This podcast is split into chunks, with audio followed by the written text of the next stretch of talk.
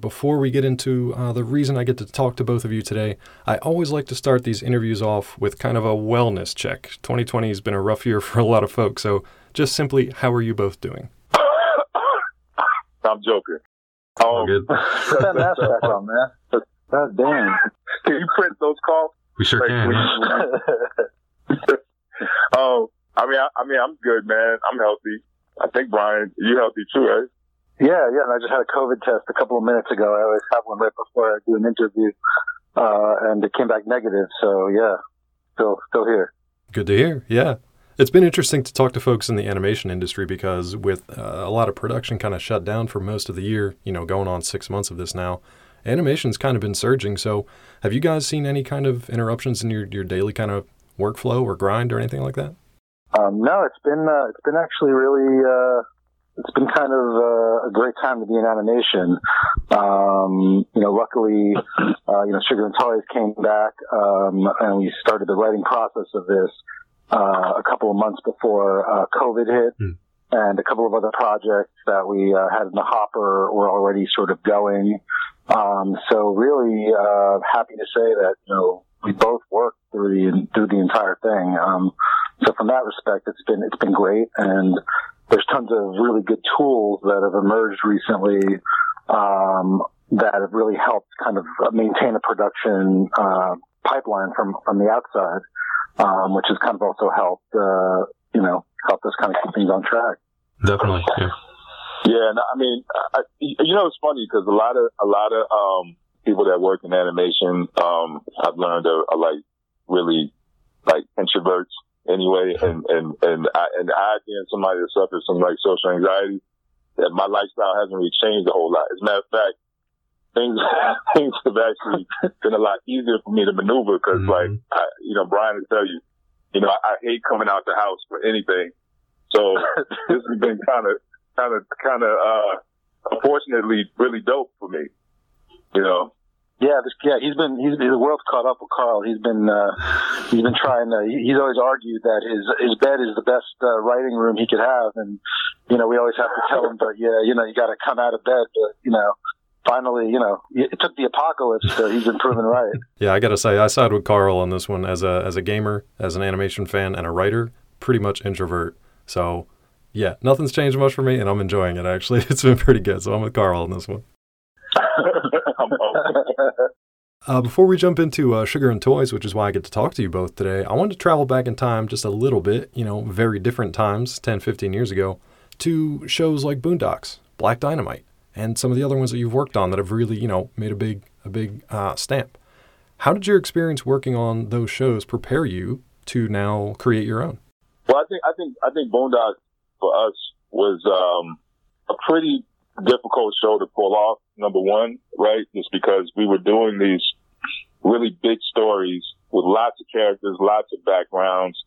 You know, the stories went all over the place, you know, so there was, it was, it was a quite a, I mean, it was quite a, um, big production, you know, and we were, I always like to say we were doing like 22 minute movies. Mm. So when you think about like, I, well, for me anyway, like my first um, entry point into animation was like working on the Boondocks and taking on such a huge task.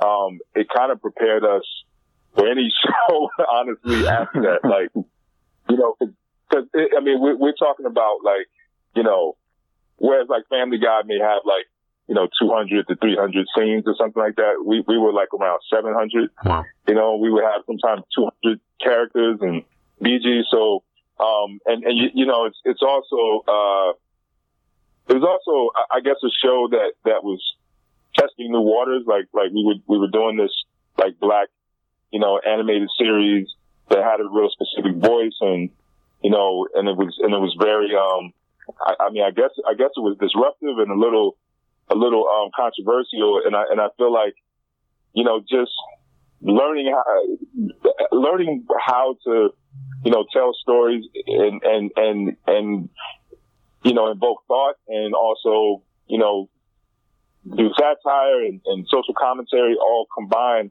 Um, it, it, definitely, you know, lent itself to Sugar and Toys. Like, you know, we, we found the right balance of like, you know, cartoon and anime aesthetic or animation and, you know, social commentary and, and and um and character driven stuff. You know, so there's I think I think we we I don't know we we kind of dipped our toe in a lot of different areas and we we pick and choose some of those things that we've learned over the years and and and try to adopt them into this process as well. Yeah, and I, and I think all the one of the you know things that a lot of the projects that we've worked on have in common is just like how um, you know cultural they are. I mean, I think that you know really kind of I don't know, just getting to real specific spaces, both in terms of just representing people and points in time and like points of view. Um, you know, whereas it's like we had come up, you know, as like Simpsons writers at a Harvard or something, you know, uh, where like a lot of like adult animation people really come at things from like joke, joke, joke, joke, joke. Right. Um, you know, I think that coming out of places like Boondocks and then, you know, you know, you know, kind of spreading our wings on Black Dynamite and some of the other projects, um, you know, there was always kind of an undertow of like, you know, something that Carl has always said, you know, is as wild and as outrageous as we go at humor, there'll always be a point where we go like, what are we trying to say here? You know, like you, you know, you, you know, what, you know, what is, like, what is this about? Like, what is, you know, what's the substance of it? And so I think that that just, even when we do really silly shit, um, it always kind of has a, a, a level of substance to it that like maybe, uh, some other shows, you know, aren't quite as focused on. Gotcha. And speaking of that kind of cultural touchstones and uh, social commentary, there is a, a new version, a reboot, a continuation coming out in 2020. Are either of you uh, involved with the the new version on HBO Max by any chance? No, no. Okay, fair enough. Had to ask.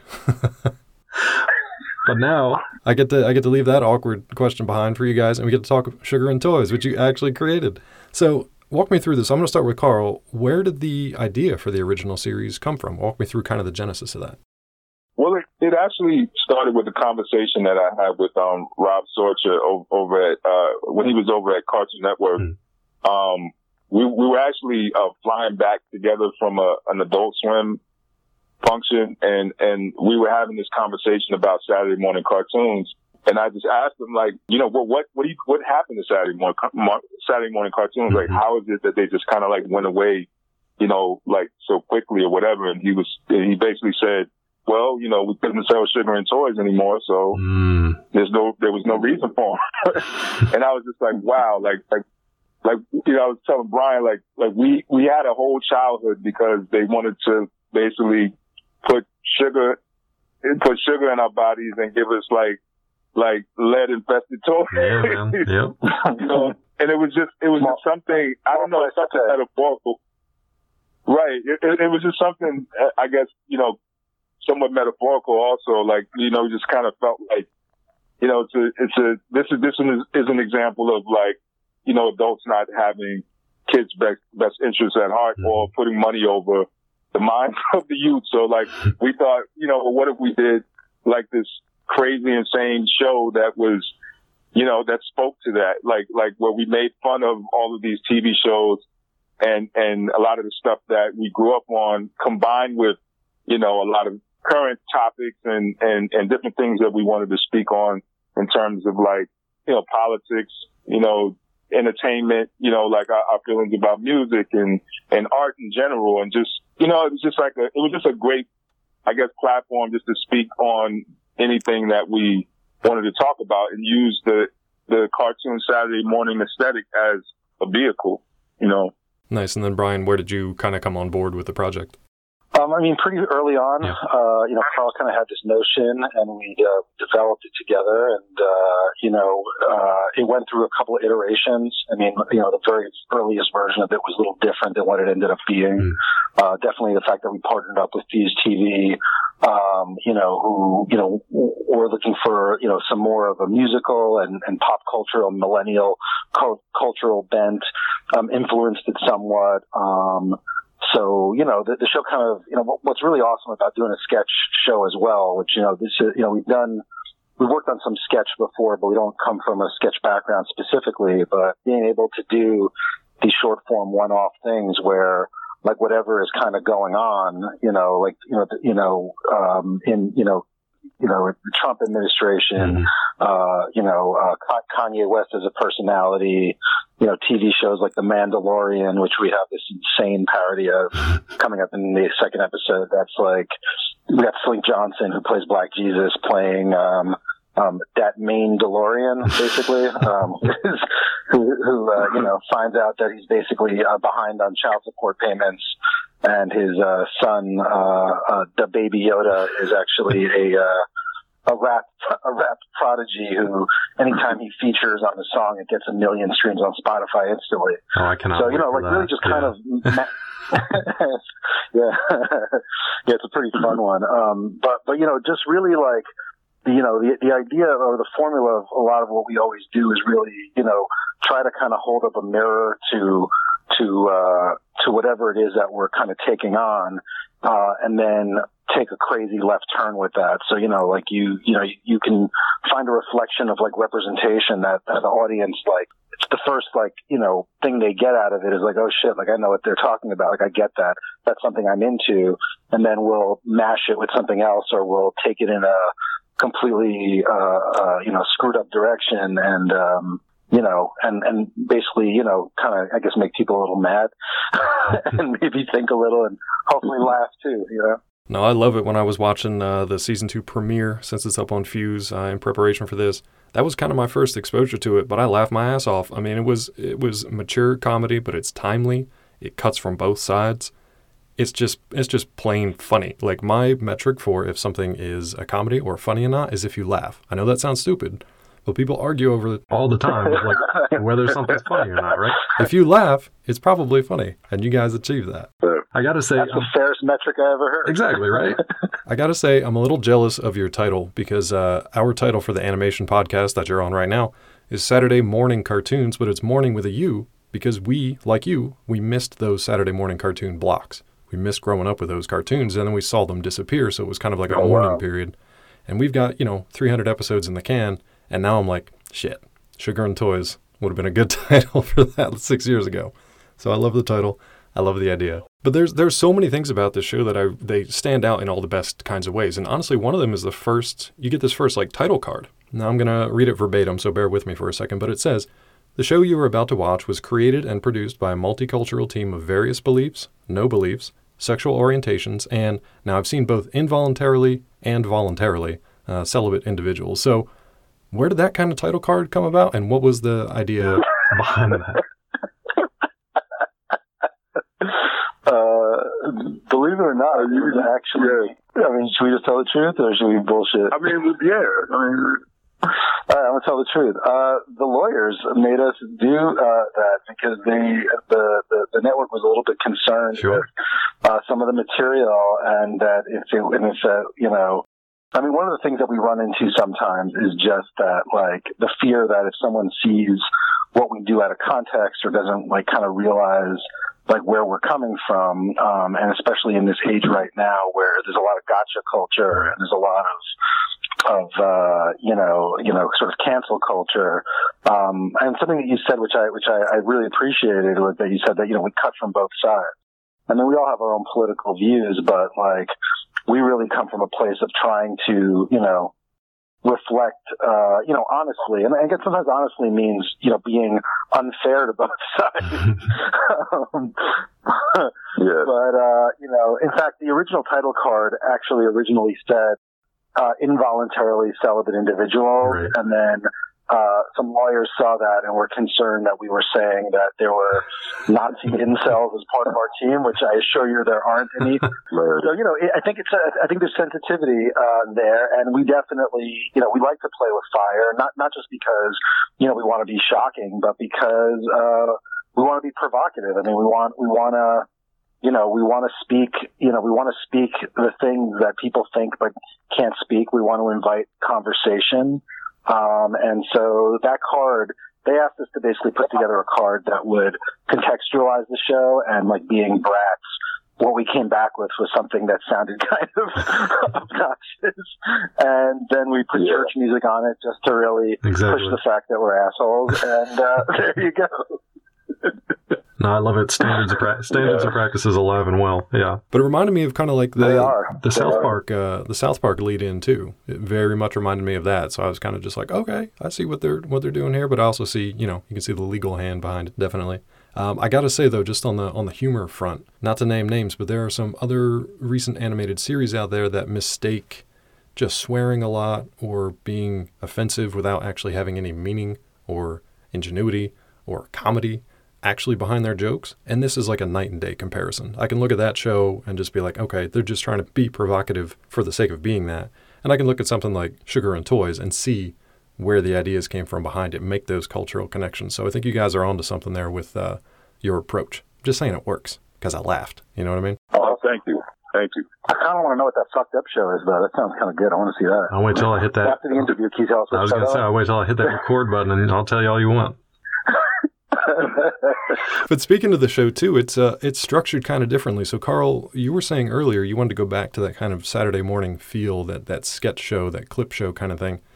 You had some animated segments in with live action. It feels kind of like a throwback to maybe like a, a Pee Wee Herman's Playhouse or a Super Mario Brothers Super Show. So, how did you guys settle on that kind of format to change things up? Yeah, I mean that. Well, that was the idea. I mean that that was exactly it. I mean we wanted it to have, have that feel of, of like a Pee Wee's Playhouse or you know any one of those those shows from from like the the 70s and the 80s when they used to they used to do that quite a bit but they would mix mediums and you know like they they would do it a lot on Sesame Street where you would mm-hmm. see like you know Bill Cosby picture pages or whatever you know um and and and I don't know it, it, it was it was all just you know to give that nostalgic feel and and and I guess um the short form content worked really well for the type of jokes we wanted to do and the stuff we wanted to say. Because right. you can get like a really cool mixed bag of stuff in one episode, um, and everything can work independently of each other. And that and that was kind of I don't know. It was it was it's more um just gives us more creative freedom, you know, honestly. And um, you know, there were but there were some some um some pieces like the like the the Drake um bits that we did that you know, we, we would go back to, you know, from time to time or, or like in other episodes, we, if we, if there was, uh, bits that we thought were, were really funny or the characters were strong enough, we would bring them back and, and kind of create, you know, a little bit more of a, of a narr- of an overall narrative. But, um, but I don't know, just the short form was just like an easier way to digest kind of what we wanted to do and what we wanted to say. Um, and Kyle, you know, uh, well, this, this season, Kyle will, will actually be animated because, you know, we were we were pretty pretty limited by sure yeah. um you know because of COVID because of COVID. Um but I think it's but it still works. I mean you know it's still it's still the same same tone and still the same insanity and craziness in, in his world. It's just now expanded because it's animated. So we can do a lot more you know with with him and just have him sitting on the couch talking to some friends you know um but um but yeah yeah, I mean, season one, we had a lot of fun doing live action commercials as well. Um, I mean, some of the strongest stuff I thought was that, um, like Carl was saying, you know, because of COVID, we sort of had to make the pivot. Um, we already started writing actually, and we were about halfway through writing when, you know, and everyone was kind of like hoping, like, yeah, COVID's going to go in like two and a half weeks. you know, we'll, we'll get, you know, get in a room with Kyle. And then, you know, there was discussion about like, do we want to do green screen stuff? And at one point it was like, maybe it'll be Kyle zooming with his friends. And then we were like, nobody wants to watch people zoom. uh, and so eventually we, you know, we got to a place where now, um, you know, it's really the same, like, like Carl was saying, it's the same kind of tonally, uh, but, you know, plussed up and, and, and he, actually the Kyle pieces now, I would say are more in the Saturday morning cartoon world than like almost any other thing in there in that it's Kyle and his, his two homies are basically like a giant uh, like sort of emo insecure transformer, mm-hmm. and then his other his other buddy is a is a is basically his imaginary toxic best friend, who's basically like an anthropomorphic toxic waste barrel, basically. That uh, but again, uh, Slink Johnson, Black Jesus plays him, and uh, J.D. Witherspoon plays the uh, the the robot, and so like there definitely is a little bit more of a of a Saturday morning cartoon vibe with with all those characters. Um, but then like other things just take a life of their own. Like originally we were planning on shooting, um, you know, there's a sketch that, that, uh, that Carl kind of, kind of kicked into, into gear uh, called Clues Clues, which was like a, a Crip version of Blues Clues, basically. and uh, uh, uh, uh, originally, that was going to be a live action piece, like really where we were going to try to do a combination of live action and, and animated, right. like very much like the real Blues Clues. And then ultimately, you know, you know, and, and Carl, I think originally wasn't even writing that character for himself. That's OG Steve. I think we were actually originally writing for for someone else, and then Carl would just do the lines and would be like, like, like, like, uh, which is also, by the way, like the, the big problem with working with Carl Jones is you, you end up doing a lot of temporary dialogue recording with him. Yeah. And then you bring in like, uh, like the real recording and like invariably, like out there in the world, there's versions of the Boondocks, Black Dynamite, and every other show where like 86% of the voices is him doing temp and like he'll miss those temp. like, I, like, like that's the box that I want to, I want to put out like one day when they when they when they give you your your uh, lifetime achievement award, they got to just they got to just show like you know they got to do a marathon weekend. There's just all these shows with your voice coming out of everybody. Hilarious. We need a Carl Jones cut of the whole thing. Yeah. Yeah. No, it's crazy because uh, even Thugnificent was that was not like I was not casted to play Thugnificent in on the Boondocks. That was um originally supposed to be Ludacris. Oh wow. And um, but I had to temp all yeah, but I had to temp all his lines because we were having difficulty getting them, and then you know eventually just ended up becoming them. That's too funny. I had no idea. Yeah, I'm looking for the Carl Jones uh, cut, the the collection. Have that as a as a collector's item. So, yeah.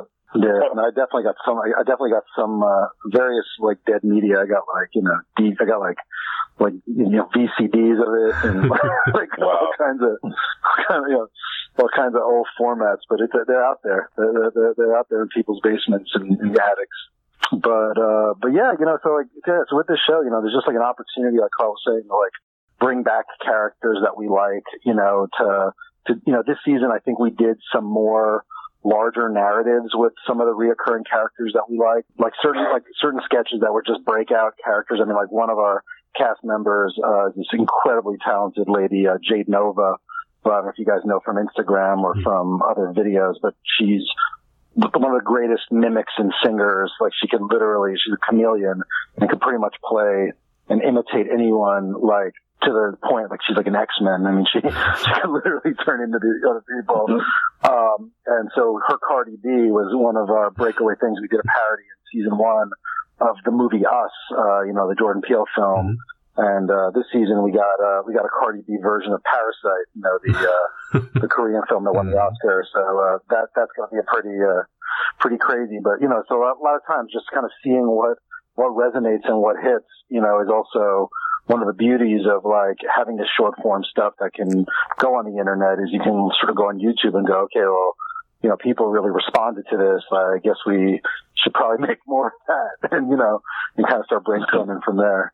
Yeah, you have that instant kind of like reaction culture with the thumbs up and the shares and the likes, and it makes it pretty easy to figure out what people are into. Yeah. Now, personally, having watched this first episode, I, I'm a fan of Tyrell, the toxic imaginary friend. I think that's a brilliant idea.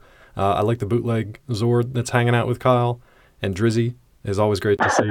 but but going back to the production side of things for a little bit, how did you guys land on the style of animation that you wanted for Sugar and Toys? I know there's some obviously some limitations this year with COVID, but how did you choose the style that you wanted for the show? You know, we we, we tried to find a, a style and a look that that was somewhat reminiscent of Saturday morning cartoons mm-hmm. or felt a little nostalgic, but also was was new and original. So, you know, it was, it was just more so about like getting that, that feel. And, and then, you know, I'm just a, I don't know, I'm a big fan of like, you know, cartoons actually looking funny, you know, and, and so when you look back at like John K stuff or like, you know, you know, guys like, um, you know, I mean, even like the Warner Brothers stuff with Chuck Jones and Looney Tunes and, and Bob Clampett and, you know, they were big fans. I mean, they were big uh, they were really big on, on, you know, cartoons that actually look funny. Mm-hmm. You know what I'm saying? And, and feel funny and, and not just say funny things. Um, whereas like, you know, with, with the Boondocks and Black Dynamite, those are more, you know, of an anime aesthetic, more, more, more realistic. And, and so, you know, those, those, but it was a different tone and a different type. Those are different types of shows we were doing with this you know, I, I, I love just kind of getting an immediate reaction just when you see the character on screen. you know, just something about like when you see Drizzy, you just laugh. Like it just it looks funny, you know. Yeah. Um, and, and, and just and the big the big cartoony eyes always work. they just they just do. Yeah, I mean, I definitely think that in, in trying to find the Steve like uh, adult animation version of a Saturday morning cartoon style uh, definitely was uh, was part you know was part of it. I mean, in the initial conception of the show, our our plan was to really like have a much more diversified. Uh, different kinds of looks. So we wanted to do some Hanna Barbera. And we wanted to do some stuff that was more sort of wild. And what we kind of you know figured out pretty early on was that like by develop by kind of working up a house style, like kind of uh, work for all this stuff, it just made the pipeline of being able to animate and rig and sort of do the show uh, way more manageable. Um, I wish we could have done more. I mean, one of my favorite things that we did in, in, in season one um, was we did these this one uh, in, in the first episode. It was a three part reoccurring uh, CGI piece where we we did a a Lego version of Atlanta, mm. basically. um, that was like super fun, and, and we actually had plans for a for a follow up to it. But like you said, with COVID and with other considerations, with like you know just what the calendar looked like, um, you know, uh, uh, unfortunately we weren't able to do uh, Lego Tyler Perry Studios, which was the thing we were planning on doing. Well, that's unfortunate. As a as an Atlanta resident, uh, I would have loved to see that. So hopefully, in a season three or the future, maybe we'll uh, we'll get to see that. That'd be great. I'd love it. Would love to. Uh, now, jumping back real quick, you mentioned sort of YouTube and, and kind of being in the modern era and being able to put your stuff out there on the web for people to find and react to. What was it that made uh, Fuse TV and Fuse Media the right fit for Sugar and Toys? I mean, the, net, the network was already, you know, catering to the, the same audience that we've always spoke to, and and a lot of what we do is already rooted in music, um, heavily. So, um, you know, it, it was a, a network that that really reflects the culture and, and, and creates a platform for um, for a lot of up and coming artists as well as like, you know, really big stars. And we're, we're, we're big fans of a lot of the, a lot of the people that we make fun of. so, um, so it was kind of cool to have a, I mean, no, seriously, like, like that's the thing. Like, you know, Brian and I talk about it all the time. Like, it's, it's, it's, you know, if you if you if you really look at the pieces that we do, I mean, it, it, it all really comes from a real silly place. It's never anything that's like you know, ill intent, right. Ill, Ill, intent, you know, with any ill intentions, it's always, you know, we're always just really poking fun. Everybody, we're like equal, equal opportunity offenders. Exactly. so, yeah. like, if we really like you a lot, then we're gonna, if we really, really, if we really like you a lot, we're gonna make fun of you for the most part. And so, a lot of the, a lot of the, um, the, the, you know, the artists that, that we poke fun of and, and, and a lot of the music, music elements just seem to fit in really well with, with Fuse and, and, um, and what their network was about, you know, and, and they, they also, you know, are, are really big on, you know, making sure that we're making a show that has something to say, you know, and, and they're real supportive and, and they, they push and encourage us to always, you know, push the social commentary on everything that we do, which is, which is really dope, you know, cause there's some networks that, you know, they're only concerned with jokes or only concerned with, right. you know, making something that, that's, that, that, you know, that makes, makes a lot of noise, but they they they're very they were real supportive in in in, in getting us to do a show that really really had meaning and had something to say and and and also has a lot of heart you know? Um so i think mm-hmm. i think it was just a it was just a good fit and it's been i don't know it's been a been a good good uh, relationship. Yeah. They gave us a lot of freedom to to do our thing and also they were willing you know when we were ready to make this show they they you know the the turnaround of like making the deal to like actually getting started was was also like a pretty you know sometimes developments can drag on and on and on. And you know once we were ready to go we kind of hit the ground running. And that was also like really refreshing um, to get to do that. Definitely. And it's always good to hear when a, a, studio or the, the backers are supportive too because like we mentioned earlier you guys have a, a comedy that kind of cuts both ways. And like you said yourself equal opportunity offenders. I mean, there's there's a mix of like social commentary versus kind of pop culture lampooning and satire. I mean, two things off the top of my head. One was the the hologram Tupac and the Hendersons, which I mean, come on, how good is that? And another one uh, from from this upcoming season. Uh, I don't want to give too much away, but there's a nice kind of uh, kind of an infomercial kind of thing with the uh, OK Boomerang, and that cracked me up. But it cuts both ways, and literally that yeah. one cuts both ways. You know what I mean? Like you're offending both sides and you kind of catch people off guard with that one. So I can't wait for people to check that out. But is there anything that you guys wanted to poke fun at so far that you either decided not to or just maybe haven't got to yet, but you really want to? Mm. That's kind of the South Park challenge where the, you gotta stay fresh and relevant, but uh, there's so much out there to to take aim at. Yeah. Yeah, I mean, we've never really felt pressure like that, and I think just kind of circling back for a second to something you mentioned about like some shows like just trying to be shocking to be Mhm. shocking. Yeah. Like we've never really felt the need to like, you know, you know, like we we've been able to trust our instincts pretty well because we we never you know, we never go from a place of like, you know, we got to make noise only, you know. So, um, I mean, there have been some instances on other shows where um, I would say, without getting exactly specific, that either personalities um, who like are powerful people um, who may have relationships with like networks, um, messing with certain Oprah, people. Oprah, Oprah Winfrey, Oprah, Oprah Winfrey and Tyler, and Tyler Perry. He's talking about, he's talking about Oprah Winfrey and Tyler Perry. Go ahead, Brian. Well, thank you, Carl. Appreciate uh, the, my anonymity uh, being uh, uh, preserved there.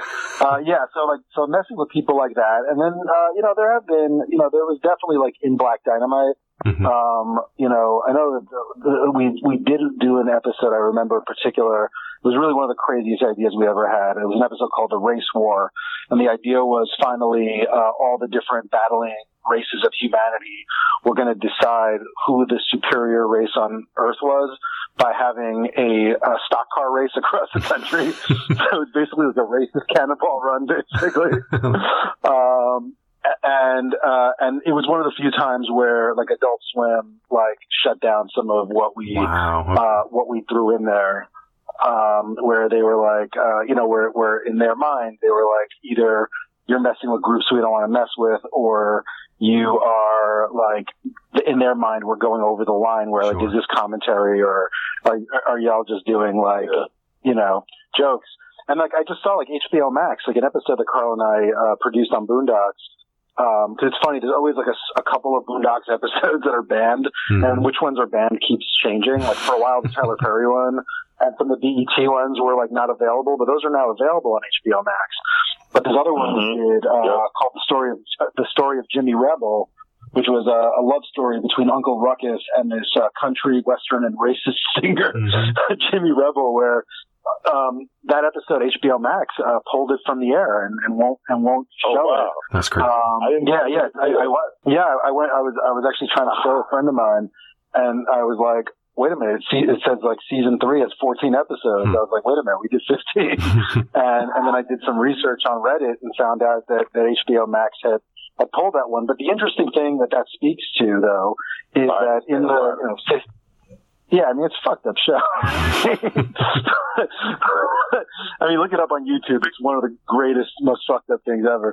But you know, one of the things you know is is that like just in the in the time that you know Carl and I have been doing this, you know, what is considered off limits and what you can say and who you know who censorship is coming from Mhm. and what the intention behind it is not a permanent thing. It's a it's a conversation that's in flux. You know, people are gaining voices. Peop, you know, other voices are being silenced. Sometimes for good reasons, sometimes for bad reasons. But like the thing about speech is that it is it isn't a monolith. You know, it, it, it is something that, that that fluctuates and that moves and that changes, and that even just looking at our own body of work, you know, there's things that we did in Boondocks that you know we certainly couldn't do, and I think we, we even wouldn't do now. Right. Um, and there's things that we're doing now that back then would not would not have you know been allowed. So you know, it's kind of interesting to be around long enough to actually see the rules change as much as they have. Yeah, and that's a good kind of retrospective on where you guys kind of started and what the culture was like then, both politically and, you know, artistically and socially, and what it is now. I mean, it feels like it, it was a generation, but it feels like a, a huge leap. But look, if nothing comes out of this except a, a spin off series of the Lost Powder Poof Gals, I'll be happy. Because I would love to see more of those adventures. One of my favorite parts is a standout. I've probably teased and spoiled more for season two than you guys have. So uh, I'll say congrats on season two first, and then I'll ask, what can you tease about season two for your fans and the viewers out there? Oh man, I think you know we got this. We got the same amount of insanity and craziness. Um, you know, I, I, I mean, like Brian said, you know, there's, there's a lot more, um, there's a lot more of, of, of the ones that, the, the sketches that people like the most, which was like, you know, Drizzy, we got Drizzy coming back and we got, um, uh, Clues Clues, you know, so, so OG Steve would be back in the mix. Um, and, and then, you know, we, we got a lot of, a lot of new stuff that I, would rather let Brian talk to specifically, but it's, it's, it's, it, but it's, you know, it's still the same crazy show. It's just, you know, a lot of, a lot of, a lot more new things to talk about. Yeah. I mean, I, I think that, yeah, I think that, you know, uh, you know, we sort of thought maybe at the end of season one we had said everything that was left to say, and then you know, 2020 happened, mm-hmm. and so it kind of it kind of gave us a lot to talk about. So you know, I think uh, you know, again, just a, a combination of of of uh, you know culture and and and comedy and and sort of anger um, you know, kind of smart approaches to stupid shit, stupid approaches to important shit. You know, just really kind of trying to trying to mix it up. Um, the other thing about this season that was really like, you know, fun for us was, uh, that we got to work with a, a bunch of, you know, newer, younger writers, uh, you know, who, who really brought a lot of freshness and a lot of perspective. Cause I mean, that's the other thing about doing, you know, animation and doing even adult animation is kind of staying in tune with, uh, with what the youth culture is. You know, when we started doing this, you know, we, we were the youth.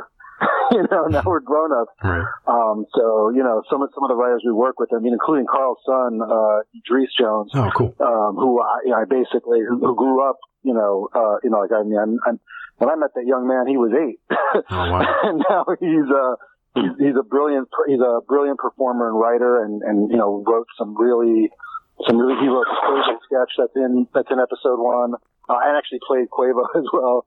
Uh, and, uh, uh, there's a song that's in episode six that we wrote together that's gonna, uh, that's gonna set the world on fire.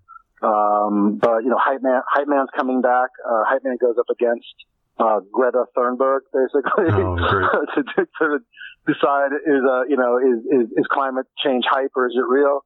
Uh, you know, a lot of a lot of just crazy, crazy mashups, and then you know, we also uh, I think there's a lot more strong female voices um, in the show as well. We got this other uh, young writer, uh, Anna Salinas, uh, who's brilliant, who who wrote with us. We got some new cast members, uh, including uh, including Ladybug Mecca, uh, who we're huge fans of, is now joined our cast. You know, uh, you know, Slink Johnson is back, J.D. Witherspoon um, you know, uh, uh, you know, Nick Murdoch, just, you know, all, all the really talented people that, you know, have to be talented because it's about, there's about eight people on the, on the, on the cast and they play about a thousand people collectively. So, um, did I forget anyone? I feel like I may have forgotten someone. Oh, Carl is, Carl is also like, you know, uh, major, uh, voice, voice talent on the show as well. So if you're a fan of his, you know, the good thing about casting Carl is then you don't have to erase his voice afterwards and put someone else's voice in. You can just, uh, just keep it in there. And that, that's a, that's a little trick I learned. I love it. I'm glad you highlighted your multicultural team of various beliefs, no beliefs, sexual orientations, and involuntary celibate individuals. So uh, I appreciate that. Yeah, by the way, yeah, they're all, by the way, all the celibate people, it's all involuntary. So, yeah, anyone on the show who wants to get laid is getting laid, and if they're not, it's good they can. we'll put that down at the bottom and fine print. Hopefully the lawyers won't see it. Please. uh, before I run out of time with you guys, I have another question for Carl. I hear you're working with Matthew Cherry on the new HBO Max uh, animated series based on Hair Love. So how did that come about, and how's that progress going? Well, Matthew and I, uh, we we actually met uh, right before the last OG season three started up. Mm. Um, so I, I, met, I met him when he was at Monkeypaw. Um, and they called me in for a general and it went really well. We hit it off and, um, you know, they, you know, he happened to be a big fan of a lot of stuff that, that I did. And, and, um, he asked me if I'd be interested in, in working on the last OG. And I was like, of course, I love Tracy Morgan. I love the show, mm-hmm. you know, so, um, they brought me on um, and you know, they brought me on as a co-EP. Uh, uh, you know, I was, you know, in the writers' room, and and and uh, then they then then they actually bumped me up to um, showrunner. Oh wow! And that was a lot. Yeah, a lot of that was well. Matthew Cherry was actually pushing for me to be showrunner from the very beginning. And um, so when he left Monkeypaw, we just stayed we just stayed in touch with each other, and he told me about this project he was doing called Hair Love, and at the same time, I met with Karen Toliver over at Sony Animation. Um, just I just did a general meeting with her, and she told me that she was also involved with the Hair Love project, and they were trying to turn it into a series. And so we just took it from there. You know. No, that's fantastic. I mean, it, that was a story that just kind of blew up and well deserved. And I know what, millions of people out there are looking to see what series comes out of it because to me, it just seems like there's so much potential there to tell really important and impactful stories. And you get to you get to play in the world of animation with that too, which is something that honestly, for people of color, you don't really get to see them kind of uh, front and center as protagonists, as central characters outside of your uh, animated series. Obviously, for the the majority of shows out there, you don't get to see it. So I'm excited to see it. I'm happy to know you're working on it, and I hope that's going well. Oh, thank you, thank you. No, it's it's it, it is it is refreshing to see, you know, a, a short film like that, yep. and um now you know a series called called Young Love. But um yeah, that that's what inspired me too. I felt like, you know, this was it was important for the culture, and I felt like you know it's, it's definitely you know a, a lack of representation, obviously, but this this really hit home, you know, for a lot of people when when once it once it came out, and and I think, you know just when I say hit home, I mean, you know, we, we, we rarely see a show that, that has, um, the type of tone that the film had because the film, you know, was, it was, it was, it was a sweet that had a, a very somber kind of moment towards the end. Right. But, you know, so it pulled at your heartstrings, but it was also done very well. The animation was beautiful. It was a loving story. It was funny. It was, it was charming. It was like, it had all of these just wonderful elements that they just kind of combined together. And, um, yeah, and, and I think so. You know, a lot, a lot. It resonated with a lot of people because you just don't really see a lot of that. You know, you don't you don't see, you know, black people on the screen portrayed in that way, and and especially where where you know a father is doing a little girl's hair, and just those little small nuances and, and, and things that are reflective of what we, you know, our, our real culture and, and, and, you know, real in real life. You, just rarely see it on TV. So, um, so that yeah, I, I think it's a I think it's a real important show for the culture, and, and I'm looking forward to it.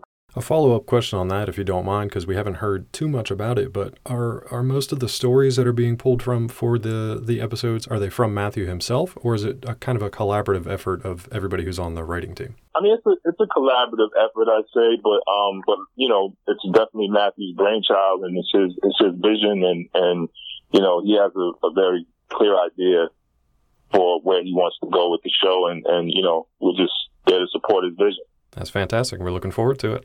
Uh, before I run out of time with you both, we know we've got season two of Sugar and Toys coming up. Looking forward to that. So, what else is on the horizon for both of you that you'd like to tease to your fans out there? Well, what's very exciting, actually, um, even newer news than Young Love, is that Mr. Carl Jones is creating a new version of Good Times, uh, an animated version for Netflix. I don't know if you saw that, but wow, that just got announced in the trades, yeah, a couple That's of days huge. ago.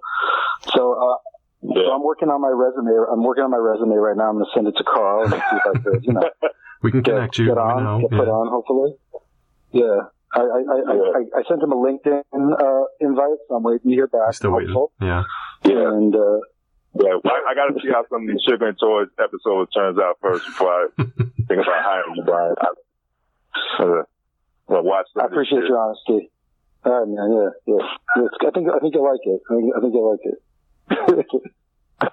um, no, I mean, yeah, that that's actually, a, I mean, that that's kind of the biggest news. I mean, sure. like, honestly, like you know, uh, you know, I don't wanna, I don't want to put words in his mouth, but uh, you know, like it's it's you know based on like the kinds of stuff that we've worked on and what we've done, um, you know, him, him, getting kind of picked for, for that and, uh, you know, putting that together and, and really being able to have a, a, platform that's that mainstream and that has that kind of legacy behind it, um, is, you know, that's like, uh, pretty, pretty cool.